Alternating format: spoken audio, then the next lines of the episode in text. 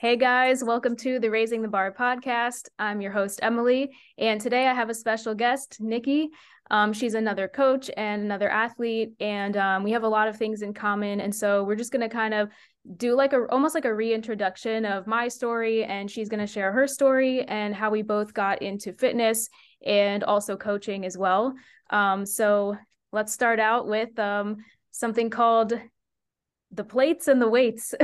so Nikkie um, introduced me to this idea um, where we talk about the plates. So the plates are going to be like, you know, the good things, the good things that we put on our plates this week, um, what we filled our plates with, uh, you know, metaphorically. And then the weights are going to be, you know, just kind of like the the difficult things of the week. Um, cause you know, believe it or not, coaches coaches struggle too. Um, and we also have good things going for us too. So um, so yeah, do you want to share your plate and then I'll share my plate and then you can share the weights?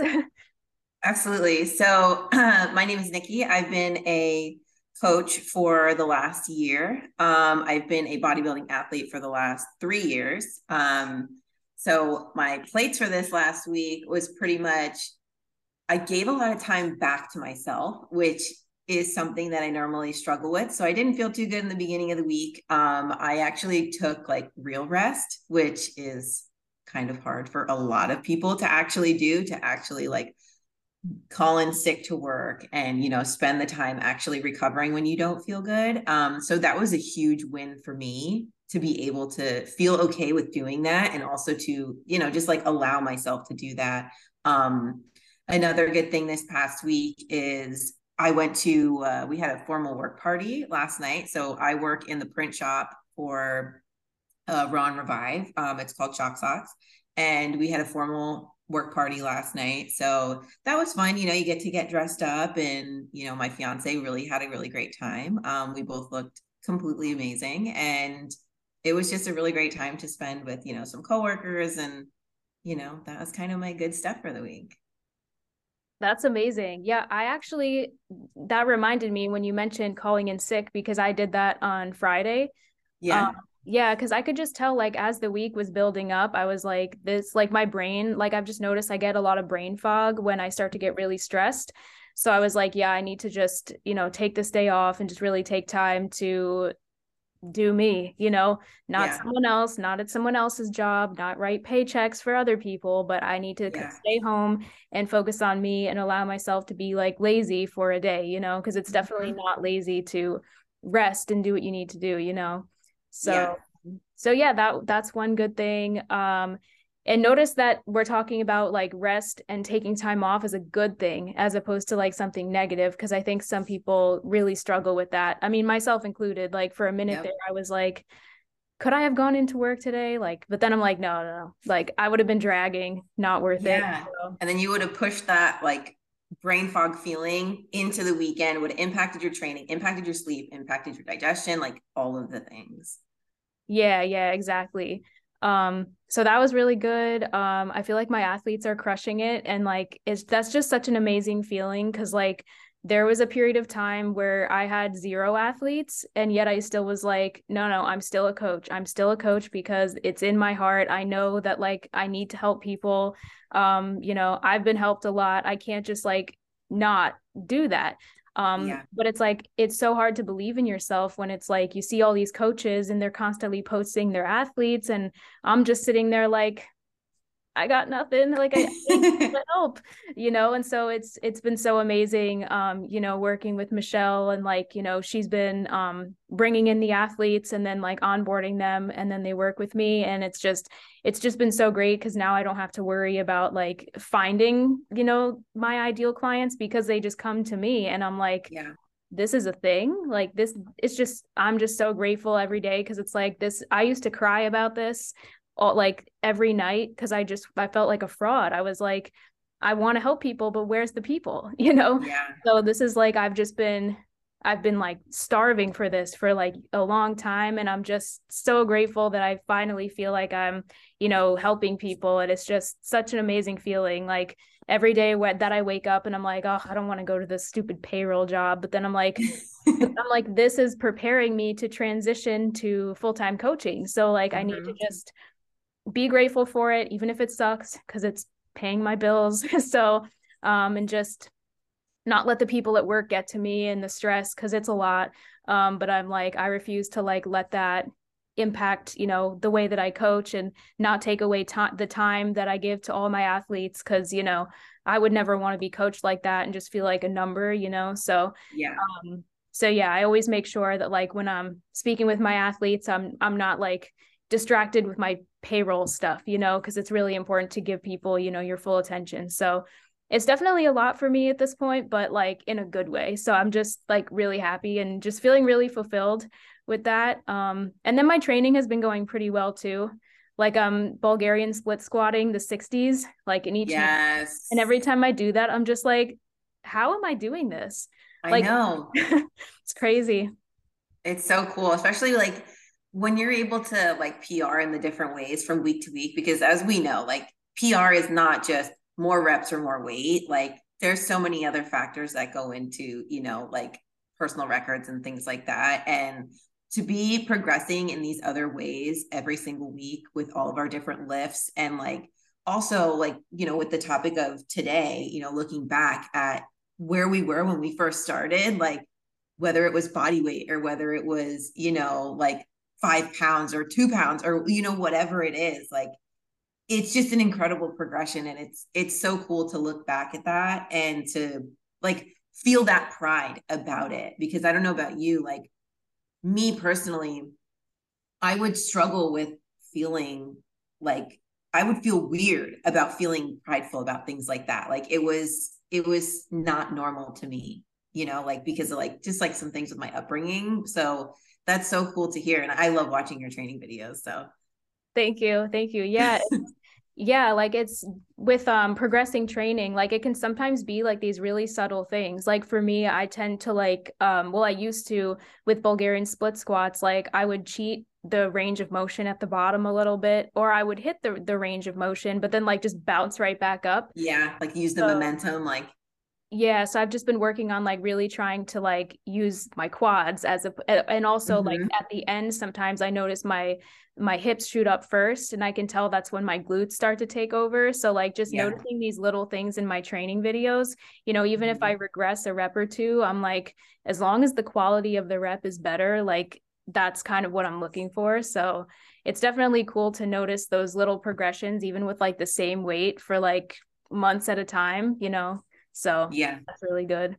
No, that's awesome. So for me, for the last week, my weights, I've been you know, I feel like I didn't have too many weights for the last week because although like yeah i was sick like and that was a weight you know like it, i like i talked about earlier like i really struggled with allowing myself the rest um but then i kind of like let go of that weight by just saying like no i need this i deserve this like i'm always working i'm always doing this stuff so um that was a good weight to have though i feel like um, but other than that, like I can't really say too much about it other than I guess I didn't get that great of sleep last night. like that's really the only other like weight that I had this last week. So I was pretty grateful for this last week that not not too much uh not too much negative that I've had. Oh, well, I guess I could talk about the situation from the work party last night. That kind of was a a little bit of a negative. Um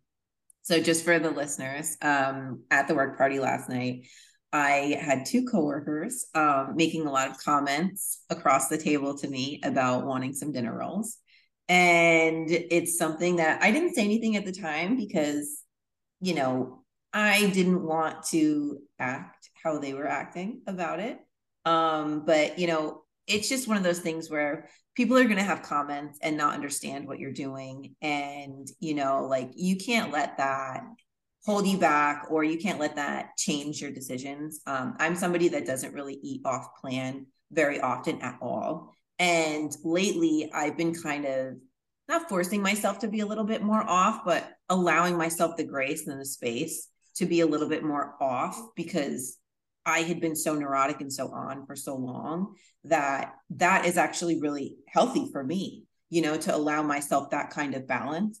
Um, so anyway, so you know, they had all of these comments about, oh, you don't eat carbs, you don't eat bread. And I was like, I could literally eat you all under the table. Like I eat carbs all the time. Like that's carbs are so freaking important. Like you know, carbs are literally so important to training, to metabolism, to our our our thyroid health, our hormonal, like everything. They are so freaking important. And um, you know, some people are just going to be a little bit ignorant to things that they don't understand. And you know, all we can do is just keep showing up our best self and you know let them let them be them try if they want our help you know try to help them. But you know sometimes there's going to be a disconnect with people in the lifestyle that we live. Yeah for sure.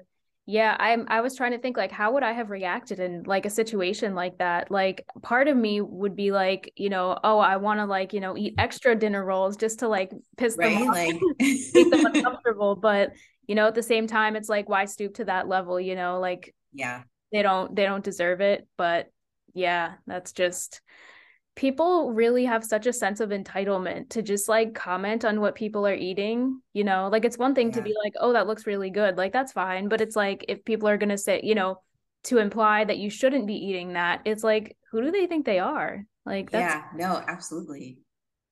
Especially yeah. when they're people who like oh my god. Like they are so sensitive. Like it's like if i would have ever said something like that to them oh my god i couldn't imagine how like the spiral that they would have because of how sensitive they are. And like i know that about them. I understand their context. And maybe with them understanding mine and knowing that i'm a pretty strong-willed individual that like and i i do have thicker skin like maybe with that they think that it's more acceptable or it's more okay to make those kind of comments. But just because I'm stronger mentally does not mean that you don't still get affected or get, you know what I mean? Like any kind of negative emotion when people make comments like that. Yeah, for sure. Yeah, I've definitely gotten comments from people at my job, like not necessarily like that, where they're implying that I shouldn't be doing what I'm doing, but it's just like comments like, you know, kind of like, oh, that's a little odd, you know, like, cause I, mm-hmm. I drink a lot of water. And so people at my job, they don't drink water. They drink maybe yes. like, you know, soda, but not once have I seen um like my boss, he sits next to me and I've never seen him drink water. Literally ever. Out of the whole year I've been there, not a single drop of water. And I'm just like and people are complaining of like headaches and low energy and someone else in mm-hmm. the office I overheard her saying she like hasn't pooped in 6 days and I'm oh like oh you guys this I is horrible. I couldn't imagine. Could you imagine not pooping in 6 I eat so much. I I think I would explode like that. Literally, like work. oh my god, I would feel so awful. like I would not be coming into work. I'd be like going to the hospital or something. Like, terrible. Um, but yeah, it's like wow and like people are living like this and i get it i think you know this the job that people in my office and myself have it is very stressful because we have like deadlines and you know it mm-hmm it haunts you you know if you don't do something it haunts you till you do it and then you're getting more and more and it just piles on and so you know i think a lot of people are really suffering the effects from that um mm-hmm. and so i totally get it because i i'm i'm there with them um but yeah. i really try to like not let it get to me but you know when it's like when i'm approaching getting my period and i'm like much more sensitive that's when it really does get to me yeah so, like leaving the office like practically in tears like just because someone looked at me the wrong way i'm like oh, what did i do? You know so yeah, yeah. so what about you? Any do you have any like weights for the week or anything like that? Anything that maybe you were like struggling with or anything like that? Um honestly it would just be the stress from work. Like that's really mm-hmm. my main like stressor because like aside from that like life is really freaking good um, yeah. It's just that I'm at work for like eight hours a day. So it's like, that is my life, but that's not yeah. the good part. So the good part is all outside of that. But, um, yeah. But yeah, I mean, I don't know. Things are really good. And like, um, I've been talking with my parents. This is kind of going back to the plates. Even it's not really a weight, but um, like I've been telling my parents, you know, like I really think this full time coaching is gonna, you know, eventually work out, and I'll be able to do this full time um and they i was telling them my plan to like move to florida and everything. Um and i was like you guys you have teddy. Are you planning to move when i move? Because i'm not doing this alone. Like obviously we would different places but i was like you're planning to move there too right? And they were say they said that they would and that okay. they wanted to like look into places there and they joined some facebook groups. And so i was just like oh that's so nice. Well so exciting. So I'm like yeah. really excited for this. And they're also planning to like rent a place in Maine to like go there in the summer and then stay in Florida for like the co- the cooler months. Uh huh. And so they said they they're gonna look into a place like in Maine that has like you know um, like a guest room in case I want to visit during the summer. And I'm oh, just nice. like, man, this is like so exciting. Like I've always wanted to get out of New York. Like I this is not it for me and like it's just always been my dream to like live in a warm place. So I'm just like this is insane. So, yeah. No, that's awesome. I'm super happy for you as I, you know, kind of always tell you like it's it's so awesome how this is all finally like coming to fruition for you. So I definitely love that. And I mean, I know how close you are with your parents, eh, but I also know that how important your boundaries are with them too. So like you guys doing it together though is like kind of really important for you i feel like because i mean you've never really like you've only really been with them. You know what i mean? Like like not so much like on like outside and on your own and like kind of alone. And like that's that's scary you know? Like it is scary to be like far away from your family you know? Because i think you've said that like they're they're the only family that you have right? Like you don't really have a lot of like cousins and stuff like that or like you don't have any siblings or yeah no right? siblings um i do have cousins but there was okay. a whole big situation with that so we're very much separated and i don't oh, have any okay. contact with them just some okay. family drama but yeah so it's really just me and my parents so um and we used to have a very bad relationship and um like really bad and so um interestingly enough like this whole um, fitness thing actually indirectly really helped to improve it because it's what got me into like really taking care of myself and one of our big like um, things that we would butt heads over is like the fact that i was dealing with an eating disorder and that you know when you deal with something like that you don't it's not just you on an island like it impacts yeah. other people um and i was so deep in it that i didn't realize how it was like impacting them and they definitely like said the, the wrong thing a lot of the time uh cuz they didn't know about like you know what what I was thinking what I was dealing with and mm-hmm. I think mm-hmm. they were just very panicked and like I'm their only child so it's not like you know they have practice with this before there's no manual yeah. like how to be the parent of someone who is like dying right in front of you like you know and like you feel helpless so um so yeah i mean but once I started taking care of myself and they kind of started to see like, you know, oh, like interesting, like Emily is actually like taking the initiative, like we're not having to like force her to do it, you know. Um, mm-hmm. I think then they started to trust me and then once they stopped like worrying about me every 2 seconds like oh my god like she's been in the bathroom for 20 minutes oh my god what is she doing you know yeah. then they don't have to worry about that anymore so we've actually been able to focus on other things you know like and it's just been like really uh really good because you know they don't have to worry about me so it's not like we have that strain on our relationship anymore um yeah. and also seeing how like i've made a lot of improvements in my health and fitness like when when i've been visiting my parents you know the last i'm going to say couple months couple weeks you know something like that um i've noticed that their fridge is being filled with a lot more healthy things Oh, and, that's awesome. Yeah. And like my parents come to my place and I see them looking at what I have in my fridge and my pantries. And I come over to their house. I was there yesterday and I see they bought a lot of the same things. And I'm just like, this is crazy. Oh, that's so cool. Yeah, I was like, I see you guys are trying to eat healthier. This is amazing. And they were just like, yeah, we're trying. And my mom was like, I tried to do a squat yesterday. And I was just like, oh, this is crazy. So awesome. Yeah. Well, I mean, as both of us know, we all start somewhere. yeah, for sure. And I mean, we could you could start at literally any time, and I think that's actually really cool. Like that, your parents, I mean, being you know the age that they are and everything that like they're seeing like okay it's not too late like i can start making changes now it's not everything that i'm doing is not set in stone yeah absolutely i mean my dad is uh 67 and he's going to be mm-hmm. 68 in november and um his dad passed away when he was 67 and like wow. obviously i'm like terrified of that happening because my dad is that same age so i'm always like please nothing bad happen um yeah. i mean my dad has high blood pressure and like you know um you know like he had pre-diabetes um but he's been you know trying to not eat an entire box of pasta in one sitting and start you know uh, incorporate some veggies and protein and they've been eating like salmon several times a week and like okay. and um more like healthier carbs and they've just been they've been doing a lot better and like eating fruits and veggies. I'm just like incredible. So and my mom started eating oatmeal. She's oh, always oh, nice. been weird about oatmeal but i her she likes it now so, so yeah they're doing really well. So i'm just like really happy to see that because you know in a way i'm like it's for selfish reasons in a way because i'm like they're my only family. Like if they pass away i have no one. Um yeah.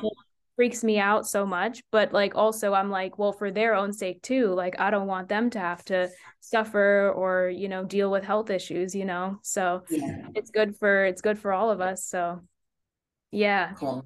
That's awesome. No i love to hear that. Um so just a little bit about what got me started in fitness you know, since we're kind of talking about like, you know, when you start, um, I have like that classic story. Like I was in a, I had a kind of like a really toxic upbringing. Um, you know, I was in a really abusive relationship and then it ended and I was like, you know, mental illness runs in my family. And like, I had always been really tiny. And I was like, okay, I am terrified to like get into a depressive slump. Like I'm like I was like I need to fill my time and my brain with healthy habits. And like, you know, like I had tried dieting like I don't know, I think like 2 years before and I don't even know why I even thought about dieting because I was a string bean.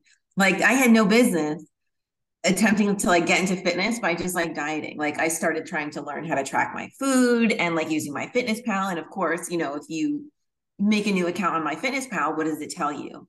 You have to eat 1200 calories.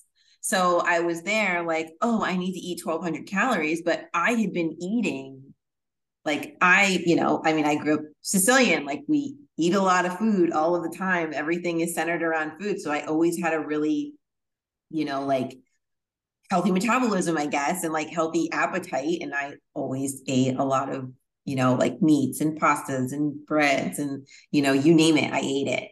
Um, so, you know, I'm going through this breakup and I'm scared. I'm literally scared. I'm like, okay, like I want to get stronger because like like I said, like it was an abusive relationship. And I'm like, you know, like I need to be stronger, like physically, I need to be stronger mentally, emotionally. And like, so I started, you know, like working out in my room. And I was in that phase of like, I, I feel like fitness sometimes has those phases where like especially me i felt really self-conscious about getting into fitness because i was already really small you know and like i was already skinny. So everyone thought that it was weird that i wanted to get into fitness anyway since you know a lot of people just associate fitness with getting smaller and you know dieting and all that kind of stuff. So you know, I just started changing really little things, just like, you know, changing out some sourcing. You know, I'd start, I started having, you know, like ground turkey, you know, instead of maybe like ground beef, you know, like these like weird little swaps in the beginning that I was like, oh no, yeah, like this is, this is healthier. Ground turkey is more healthy than ground beef. I couldn't tell you why I thought that, but that's what a lot of, um, that's what a lot of what you hear, you know, is eat the leaner meats. They're healthier for you, you know? So you know, I started doing that, started working out in my room. And then finally, like my brother convinced me that if I wanted to grow, I needed to start lifting weights. I had like, you know, five pounds in my room and like that's what I was using. And I had like a 15 pound kettlebell. Like that was like as as much weight as I was doing in my room. Um, so then I graduated to, I purchased an entire 300 pound Olympic weight set and put it in my basement. And I started like deadlifting, I started squatting, but like it was tough because I didn't have a rack. So like when I had to squat, I literally had to like clean like CrossFit clean, like over my head onto my back. Like it was not safe whatsoever. Like I could not squat a lot of weight. So I kind of just like teetered with home workouts and working out at home because I was just, I felt, I felt too self-conscious to go to the gym. Um, and then in like 2016 i like my fiance and i moved to north carolina and we had a gym within like a mile radius and then i finally was like okay i'm done i want to get in the gym because i want to get stronger now like i really want to get stronger i had already built all the discipline i changed all the eating habits like but I was still so small. And I was like, I want, I want more muscle. Like I want more, like I had a decent figure, but I was like, I want more. Like I want, like, like we know, like, you know, if you don't have any musculature underneath, anything that you do, you know, you're not going to have the shape that you want. So, you know, then I got into the gym and like, oh my God, I weighed the most I have ever weighed after that like year because I didn't really know too much. Like, I mean, I made healthy swaps, but I was constantly like, I need, I want to get bigger. I need to eat more. I got myself up to 163 pounds. And like, I am a small female. Like, I like, I'm five two. Like, I'm not very big. So like me sitting at 160, like 63 pounds was crazy for me. But um I didn't think about it then. Like I didn't feel like I didn't feel fat. I didn't feel fluffy. Like I didn't associate these kinds of things. I just cared about how I felt and how much weight I was lifting and how I was eating. That was it. Like there was a lot of emotional components attached to fitness that I just didn't have once I stepped foot in the gym.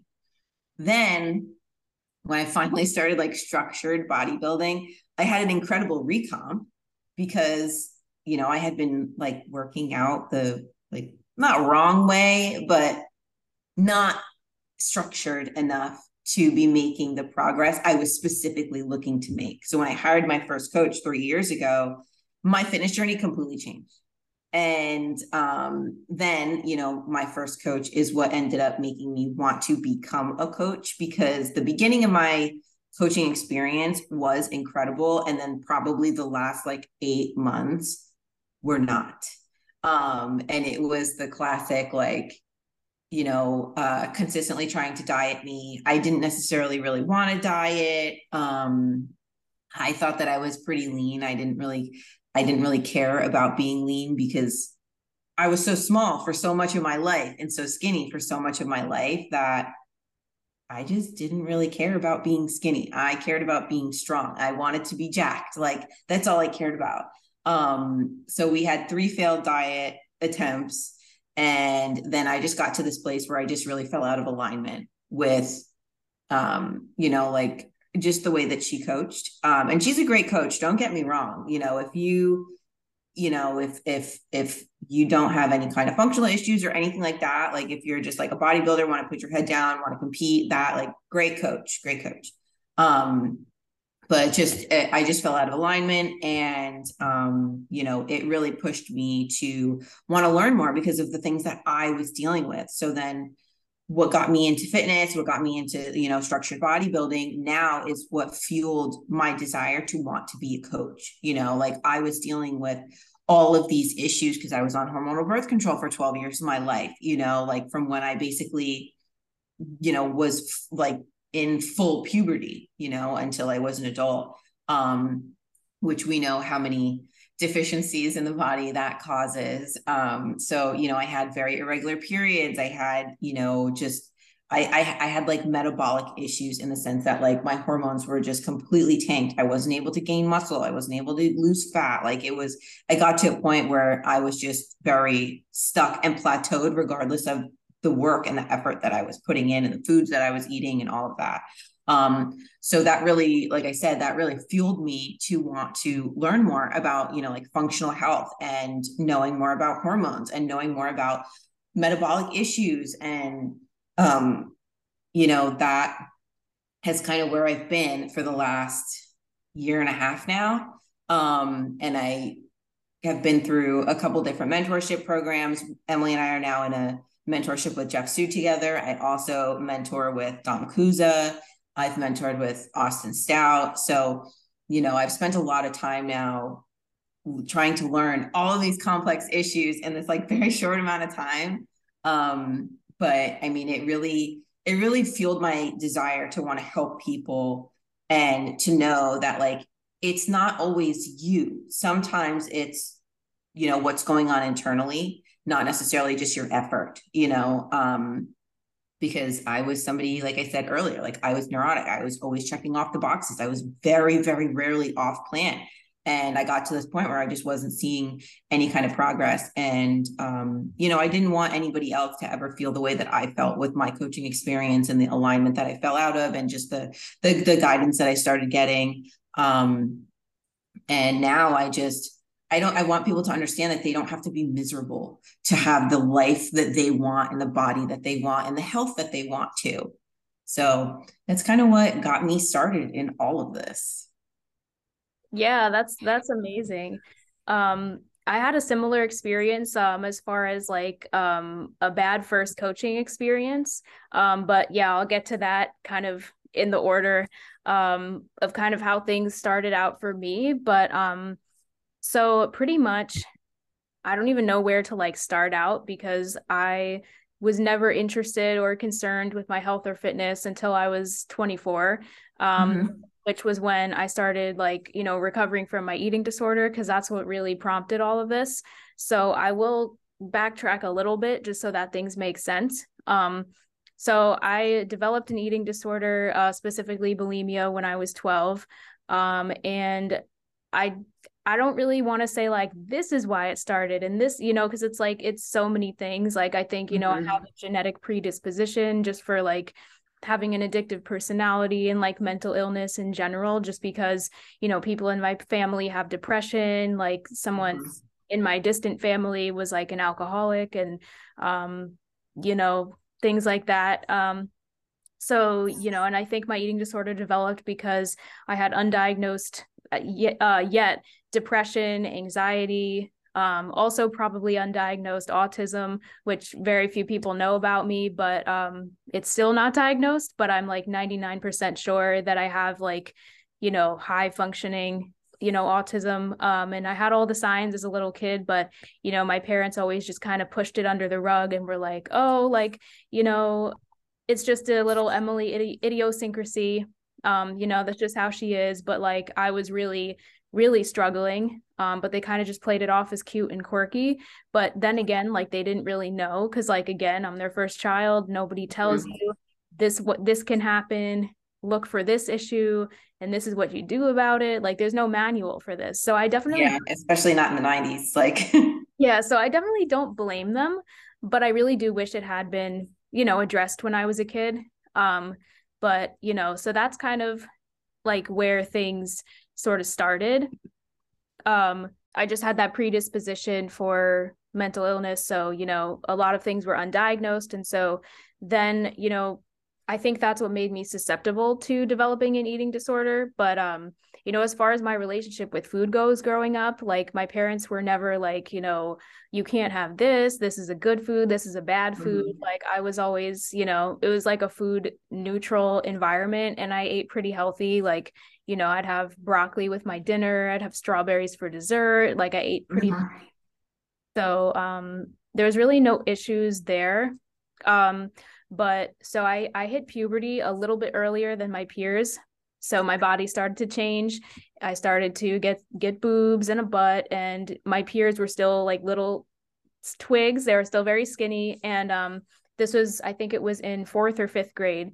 So I felt kind of just like an alien because I'm very short so are my parents but you know my peers were growing taller and i was growing wider so i was like I was like, this is really unfortunate. And then I needed braces and then I got glasses and I just felt like an absolute freak. It was just one thing after the other. And so um I just felt very uh ugly. I mean, like at the time, you know, I just cuz things were just changing so quickly. Um and yeah. I didn't time to like adjust to it. Um and I just started really you know, comparing myself to people. Um and I didn't really have a lot of friends at school either.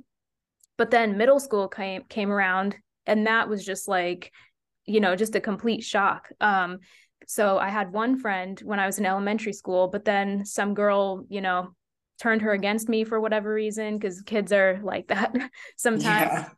and um you know so i just went through middle school with no friends and i just like would go the entire day without talking because i just felt so paralyzed and like you know i was like scared to talk to people because i just just was so anxious and I don't know, my brain just like wouldn't let me. Like I just couldn't like function properly. Um, there was a lot of things going on. And so, um, you know, I turned to food for comfort.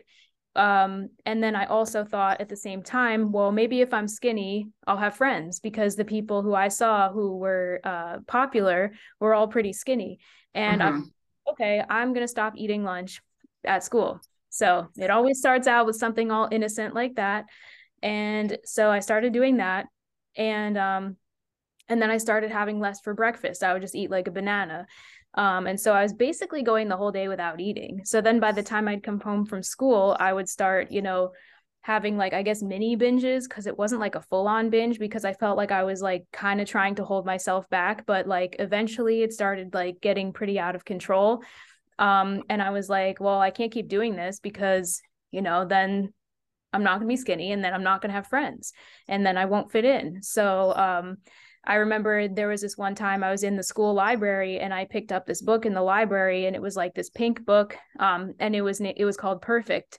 And there was a character in the book and she um you know described how she would like make herself throw up and you know to kind of undo what she ate. And so my stupid ass was like oh i'm gonna try that. I was like are you kidding me? Like looking back i'm like bad move right there bad yeah. my gosh so, I mean, one day I tried it. It was very difficult. And I was like, this sucks, but I'm only going to do it for emergencies. Um, and then every day became an emergency after that. Like, I was just hooked. Um, and so, you know, that's kind of where it started. It really started just because I wanted friends. I wanted a sense of belonging. I wanted to fit in. I wanted to be like everyone else. Um, mm-hmm. Um, and then it just became something that I turned to because I was lonely, because I didn't have the friends, because all my peers had brothers and sisters and they'd come home and then I'd come home and my house was quiet cuz my mom was at work, my dad was working from home but he was upstairs in his office with the door closed. And just that I was just like in complete silence and I just felt like I was very isolated. Um, and I used to have dreams of like you know where I'd have siblings and like these like this big rich beautiful family. And I was like I'm never going to have that maybe in another lifetime who knows but not this one and it was just like it really really ate at me um, and so I'd always turn to food every time I'd feel that like emotional hunger of like what I want so badly but could never have. Um, mm-hmm. So yeah, that really kind of kept the cycle going. Um, and then eventually it just happened because no reason. It just became like an addiction, you know, like I could feel no emotion whatsoever, but it's like, oh, I got a craving for this food. Oh, I'm going to, you know, eat 20 of those things. Like oh i'm gonna eat 20 donuts. I just it just popped into my head. And it's like it, yeah. would, it would like eat at me until i did it. And i just would feel very incomplete without it. Kind of like an itch you can't scratch. Like no matter how many times you scratch it it's still there. Um so that was like all of um like middle school and high school. Um, and I was in and out of like, you know, treatment facilities for my eating disorder. And, you know, I'd go there, they'd force me to gain a bunch of weight um because they would like you know monitor your every move and make sure mm-hmm. you things in the bathroom and very invasive. They would watch you go to the bathroom. There was no sense of privacy. Oh my um, god. yeah. I was like is this even legal? Like for some yeah. reason? like and I and as like a growing female like that's that's so violating. I couldn't imagine how how that felt being in that position yeah, it was really uncomfortable and not to mention triggering. Like people would be like, you know, you hear other people purging, you see people purging off the balcony. And if you're someone who struggles with that, it's very triggering to see that because you're like, I want to do that too. I don't even want to be here. Like, because my parents would force me into it because I was a minor. Mm-hmm. Yeah. So just like, I never really actually wanted to get better because I felt like I was always forced to like try to get better to get me better but i never took the initiative myself because I think I was very in denial with how much of a true problem I had. Like I always thought like, well, if I woke up to see the next day, I must be fine. Like that was my mindset about how I valued or I guess didn't value my body. Like I mm-hmm. just viewed it as like a garbage disposal really. Um and so now it's like a complete 180, but um but to get to that point, um like my health really got bad. Like, you know, I had osteoporosis, um, and osteopenia in some areas, um, which has now a lot, you know, gotten a lot better. Now it's just like mild osteopenia in like my spine, but I used to have it everywhere. Um, so mm-hmm. it's gotten a lot better since I started lifting weights and you know eating properly. But um, so how did I actually like get myself into the gym? So I was actually um, I had my first boyfriend experience Um, and we were dating for like three months. Um, and I was still dealing with my eating disorder. Um, but he was really into the gym. And so he was like, he kind of, I feel like he kind of wanted to make me his like little gym project, like, you know, bring me to the gym and like, you know, teach me how to like lift a barbell and like do a deadlift and stuff like that. Mm-hmm. And so like I don't know, I got a kick out of it because I thought I just thought of it as a joke because I'm like I'm the most like unfit, most like weak person ever. So like there's no way I you know would be serious about this, but I'm like I don't know, let's just try it. So he'd bring me to the gym and I'd do all the things. And I'm like, you know, this is actually really fun. And then he'd be like, okay, now we're going to eat a really good meal with protein. And I was thinking, like, oh, I thought I was gonna go home. I was gonna like go like stuff my face like after this, but you know, um, but like we would just eat like a normal meal, and I was like feeling better physically and i was like oh i kind of like like how i feel. Like i really want to keep going. I'm like i actually feel better for once. I actually have some energy. Like i want to keep this going. But mm-hmm. um you know things would happen and i'd fall off and i would find reasons to go back to my old ways. And um, you know i just found myself doing all these things where in my head i'd be doing them. And like i was very self-aware but in denial at the same time like i'd be doing them. And as i'm doing it i'm like you're not supposed to be doing this. This is stupid. Like why are you wasting all this time? Like sitting in your car shoving chips in your face. What the fuck are you doing? Like this yeah. is crazy.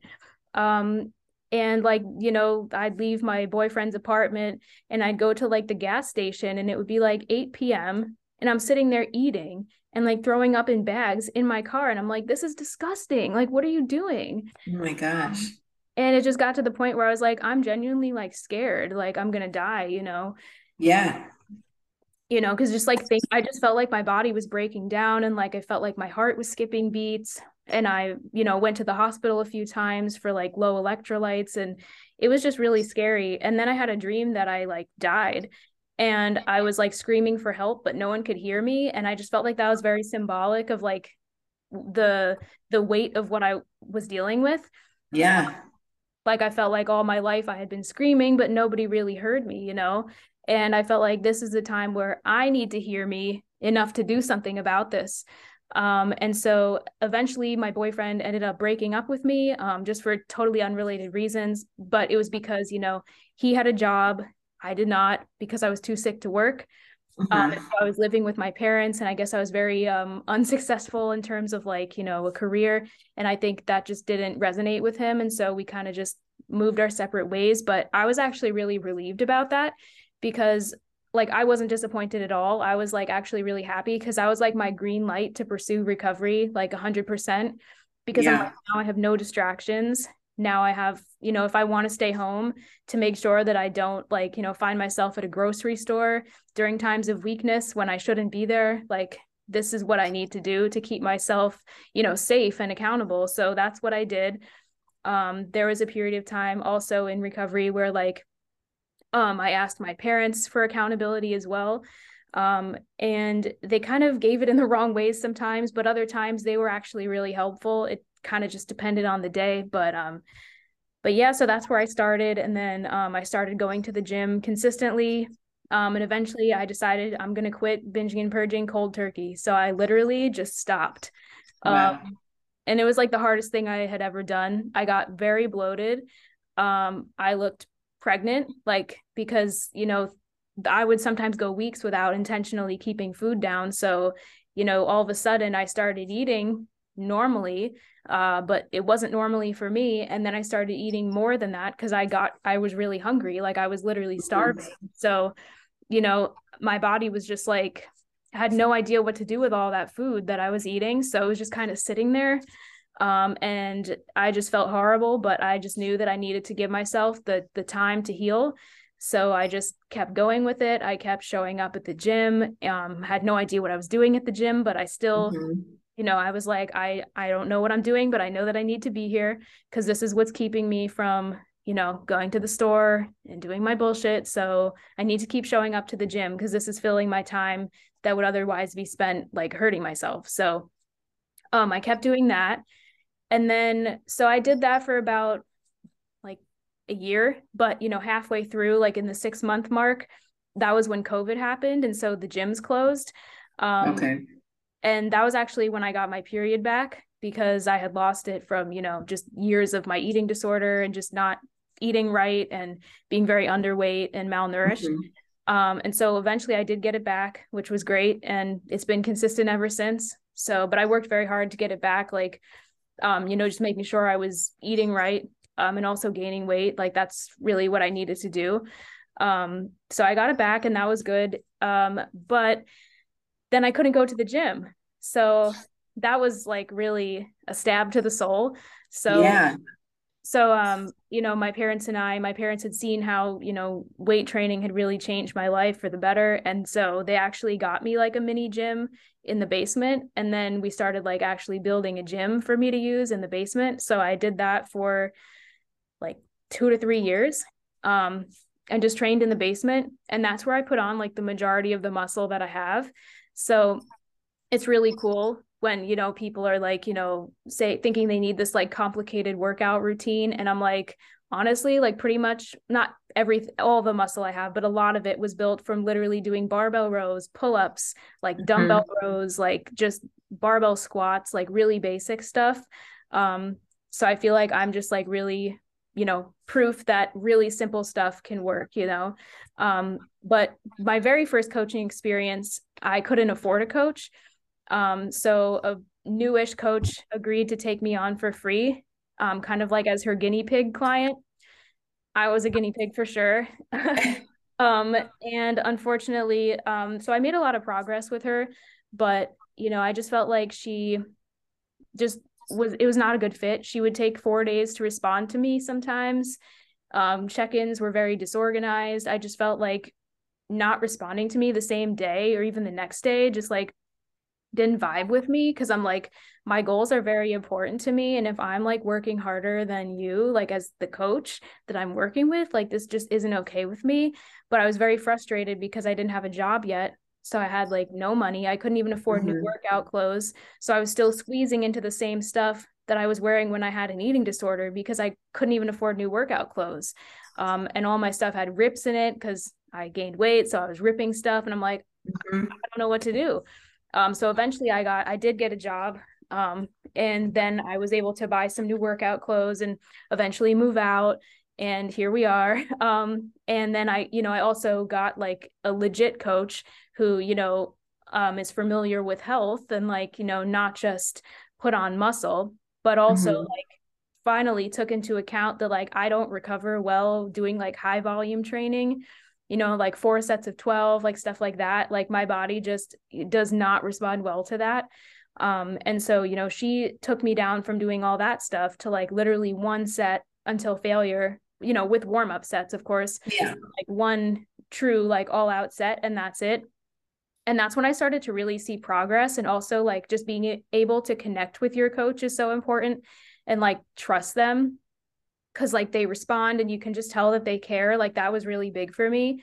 Um, and i i had started coaching before that but i feel like i became a much better coach when i started working with a coach that like aligned with me.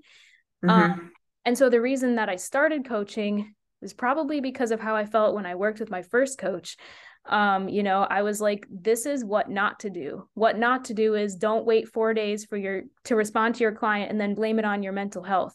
Because how do you think that affects your clients who are like waiting yeah. what you're going to say you know? Um so yeah that kind of really bothered me and that made me want to help other people and you know be the person that shows up just as much as they do.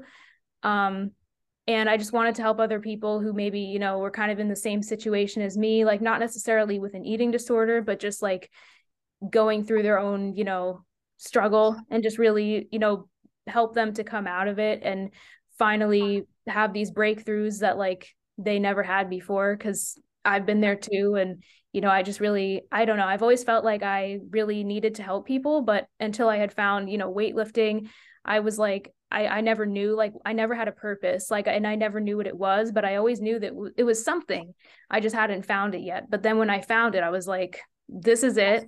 And I'm like I just need to learn some things um because at the time I didn't really know very much. Um I didn't even know how to build like you know a good training program um mm-hmm. back when I started um because you know I I I worked with a client and like you know he I, I had him do an exercise and you know he was telling me like oh like this doesn't work for me. And i was like just keep trying. And i'm just like oh that's not what you do. You start out like you know you don't know stuff and sometimes you're just a mm-hmm. little stupid and you know but um but yeah i i that's kind of where i started and i've made a lot of progress since then um and you know learned from people and you know it's just yeah night and day compared to where i used to be so but yeah that's that's really how i got started. It's so cool how i mean i know our stories are different but there's still so much overlap and so much similarity with the fact that like we took things that were like weaknesses in our life and we were like no if i'm going to survive i need to turn this into some kind i need to use this or turn this into some kind of strength. Otherwise like i'm not going to make it. Like you know and like it's crazy how having that kind of self-awareness at like you know like in our early 20s and stuff like that because like i was the same thing. I didn't start with fitness at all until i was i think 23 i was like 22 or 23 when i like first was like okay i'm gonna i'm gonna try something you know? Um but it, it's really so cool how it doesn't matter where you're starting or like what you're going through but you just have to have that desire to want better for yourself. And i feel like i feel like with our stories like we just figured out what what could we give on? What could we change at the time? Like i feel like with both of us like we didn't really like we're so like outliers. I feel like so many people in their journeys they are like no i need to change everything and everything is wrong and this and that. And it's like with us i feel like we recognized the thing like whatever was wrong but we were like okay to do it like i need to change this little bit and then i need to change this little bit and then it's like okay if i if i if i fall back it's like i'll get back on you know? And it was that like consistency you know that we like preach about a lot but it's just funny to look back at how we didn't have access to the information that we do now and about talking about how consistency is so important and all of these things but like somehow we had it in us to build it then without you know all all the information on Instagram, all of the, you know, all of the YouTube videos, all of the podcasts, all of the books, like everything that we're now exposed to in like current, we didn't have that when we started. Like it was just beginning. And like it's just crazy to see where we started and what our desires were and like where we are now from that. Yeah, yeah, I remember like I would Google stuff all the time and I would just come back with like I have no idea what that means, you know. Mm-hmm. Um or I would just come back with nothing. Like I googled, you know, like recovering from bulimia and weightlifting and they, they I would find people saying like, oh, you should never exercise in recovery because then that's just focusing on another obsession and you know all these conflicting things and mm-hmm. you know you'd hear people say like you can never fully recover from an eating disorder like you're always going to have a little bit of it like in the back of your mind and I would read it and I'd be like, no, like I want to recover fully. Like I'm not doing this shit if it's only gonna like be halfway. Like I want to yeah fully recovered. Like, of course, I still have, you know, the memories of what I went through, but it's, I don't want it to be something that like I still feel like I want to do. You know, like I want to get to a point where I don't have these urges to do these things um, and I can just live my life. And I, I always believed it was possible. I was just like, okay, I'm just not there yet. But I feel like mm-hmm. if you don't believe that it's possible, you're never going to get there. No and like there was no resources back then or at least i wasn't finding them. So mm-hmm. i got to a point where i was like i'm going to be the resource. I'm going to be my own resource. I don't yeah. need people to tell me what to do because you know i'm i'm smart. I can figure this out.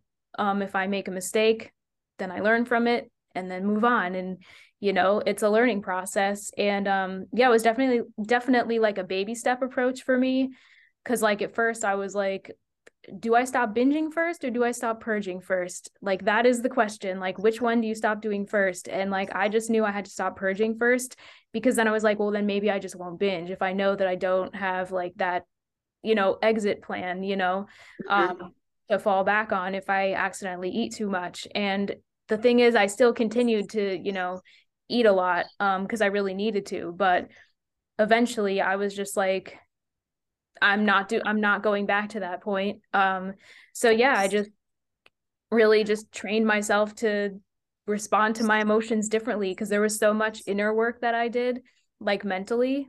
Um mm-hmm. and just learning to sit with my emotions was very difficult for me because normally I wouldn't sit with them. Um and I used to be that person that never ever cried. Um so like because instead of crying, I would start eating. So in recovery, I cried every single day.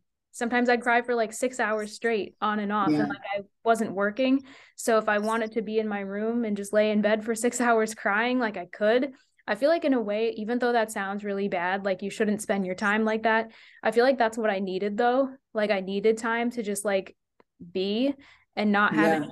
obligations or stress and just exist and focus on healing. Like even though I felt very guilty for not having a job, I feel like it was a blessing in disguise that I didn't have one. Cause I mean, with the job I have now, if I had an eating disorder, like number one, I wouldn't last a day um, at this job because it's just way too um, confusing and very mentally um, taxing. And you need to be feeding yourself properly in order to function at something like this. Yes. Um, and so, yeah, I think the stress would have just gotten to me and I wouldn't have kept the job.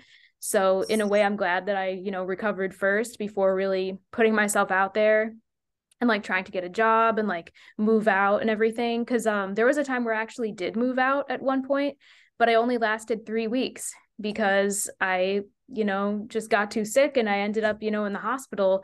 Um, and so then my parents had to like help me move all my stuff home. And like as they were helping me to like clean out my apartment, it was just like, you know, an absolute mess because you know when sometimes when your mental health gets really bad like so do your surroundings and that was the mm-hmm. situation for me. So it was just like the worst. It was so embarrassing.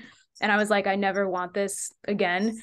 Um so yeah that was another reason why like when i moved out this time i'm like i'm so glad i waited until i was like fully better so i know that like if i want to have cookies in my apartment i can trust myself to not like eat all of them you know? Yeah and actually getting to like experience that for the first time like being on my own it's just been like very eye opening i'm like seeing all my hard work pay off like knowing that like yeah i have a box of cookies in the pantry and i forgot it was there for like a week. Like for me that's like really incredible because in the past it would be like i couldn't stop thinking about that until i yeah it would be like that itch like you were talking about that like oh i know i have cookies. I know i have them I can have one right yeah. now. Like I can I can only imagine like the the cycling thoughts. Yeah, exactly. And now it's just like I forget because it's like I have I have things to do. Uh I'm eating mm-hmm.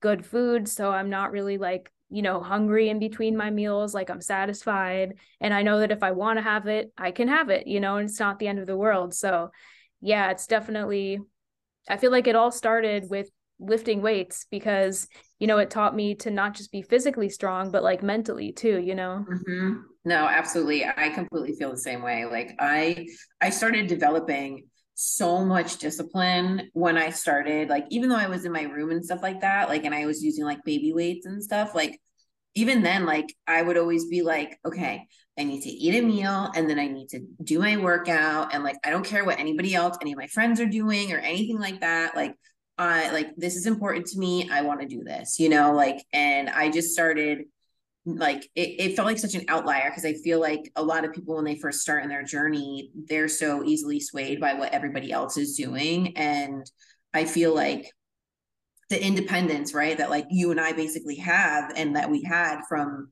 you know, feeling that like internal feeling of like, okay, I, like I, I'm the like I feel like I'm the only one worrying about me. You know what I mean? Like I feel like I feel like that is a like a lot of like overlap with both of us and you know to be like okay I don't care what they're doing. Like I care about what I'm doing. Like I'm doing this for me. This is what I want to do. And you know just like developing that discipline translates to so many other areas of your life emotionally mentally and like and that's only the tip of the iceberg too. There's still so much that winds up happening over the years as you like as you continue to grow and you go through seasons and you know like that discipline changes and it grows and like it just is so crazy how it embeds itself into your life by just this act that seems so simple like oh you're just picking up weights it's like it is so much bigger.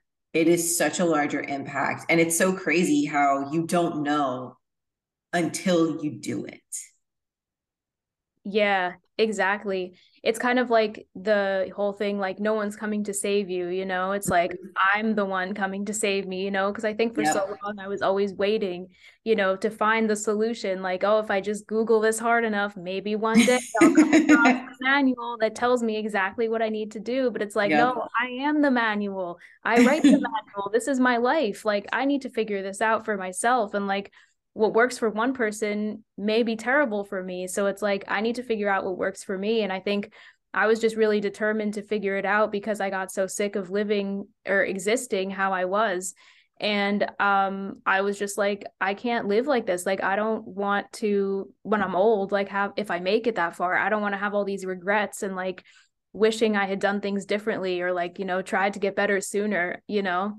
Um, mm-hmm and there's like so many other health issues that can happen when you like don't recover from you know bulimia. Like you can lose your teeth you can um i mean you can have a heart attack in your sleep you know? So many you can rupture your stomach or your esophagus like so many things can go yeah. wrong.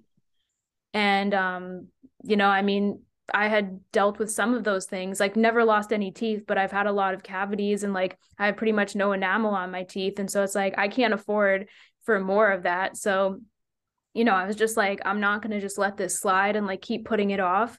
Cause I would always say, like, you know, oh, I'll recover when this, or maybe mm-hmm. this will be the time, or oh, I'll recover after I move out. But it's like, no, no, like, I'm not going to get to move out unless I recover because I need to be able to keep a job.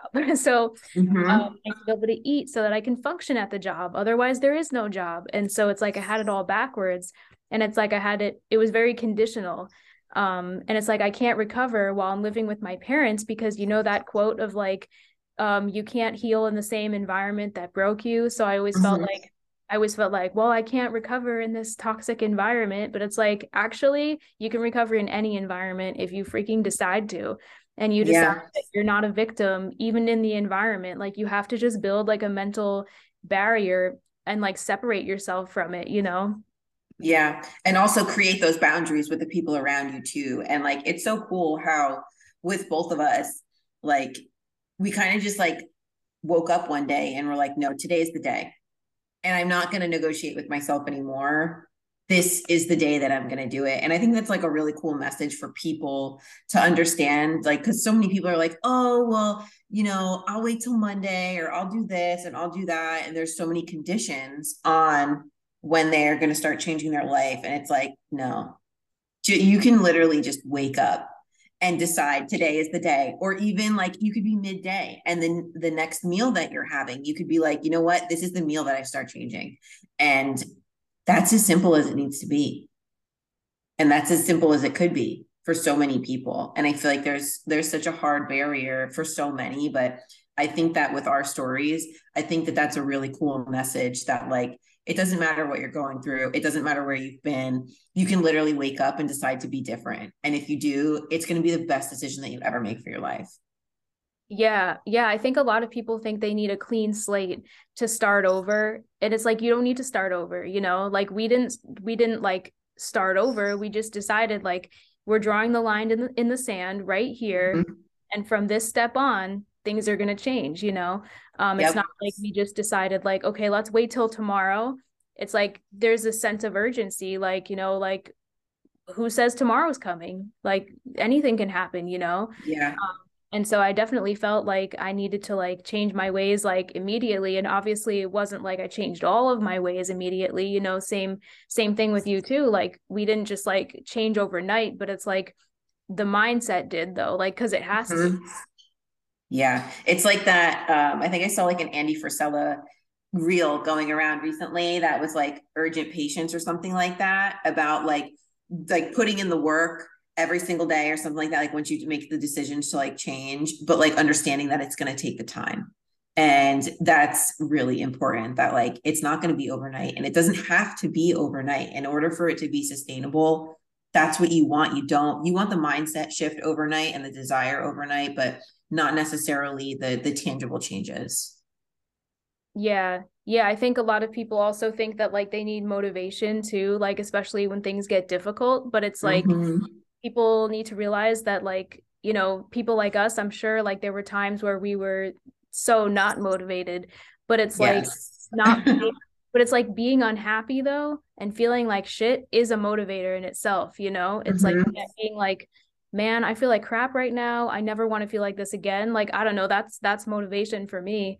So, yes that's the fuel for that like motivation is the fuel that it's like the or the kindling that like fuels the discipline like that's what creates your desire to want the discipline and to create the discipline yeah exactly exactly i think people think they need to feel motivated all the time but that's definitely not the case so. yes Absolutely. So for anybody listening, you know, Emily and I both are coaches. We both can help you start if you're a beginner or maybe you're intermediate or maybe you're a little bit more advanced. Um, you know, we're both here to help anybody at whatever point in their journey. Both of us will say though that we cannot take we're not equipped to take on people with active eating disorders though. Um, yeah. just a just a caveat um, there's there's professional resources that you know we can help you find um, but you know, when it comes to starting to want to change your life, the best thing that you can do is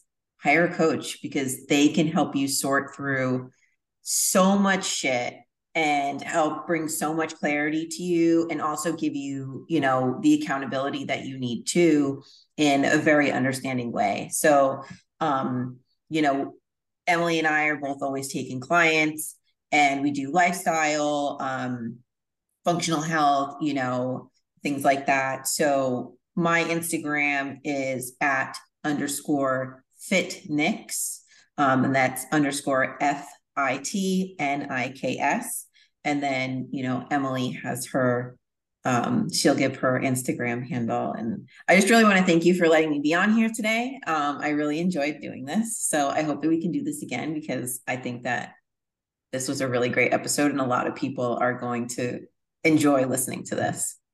Yeah, absolutely. Thank you for coming on today. This was really great. And we have so much in common. Like, I didn't even realize how much we had in common. And it was just really great to, you know, talk about it. And because I've, I've never, I feel like I've never talked about this with another coach and another athlete who like gets it, you know?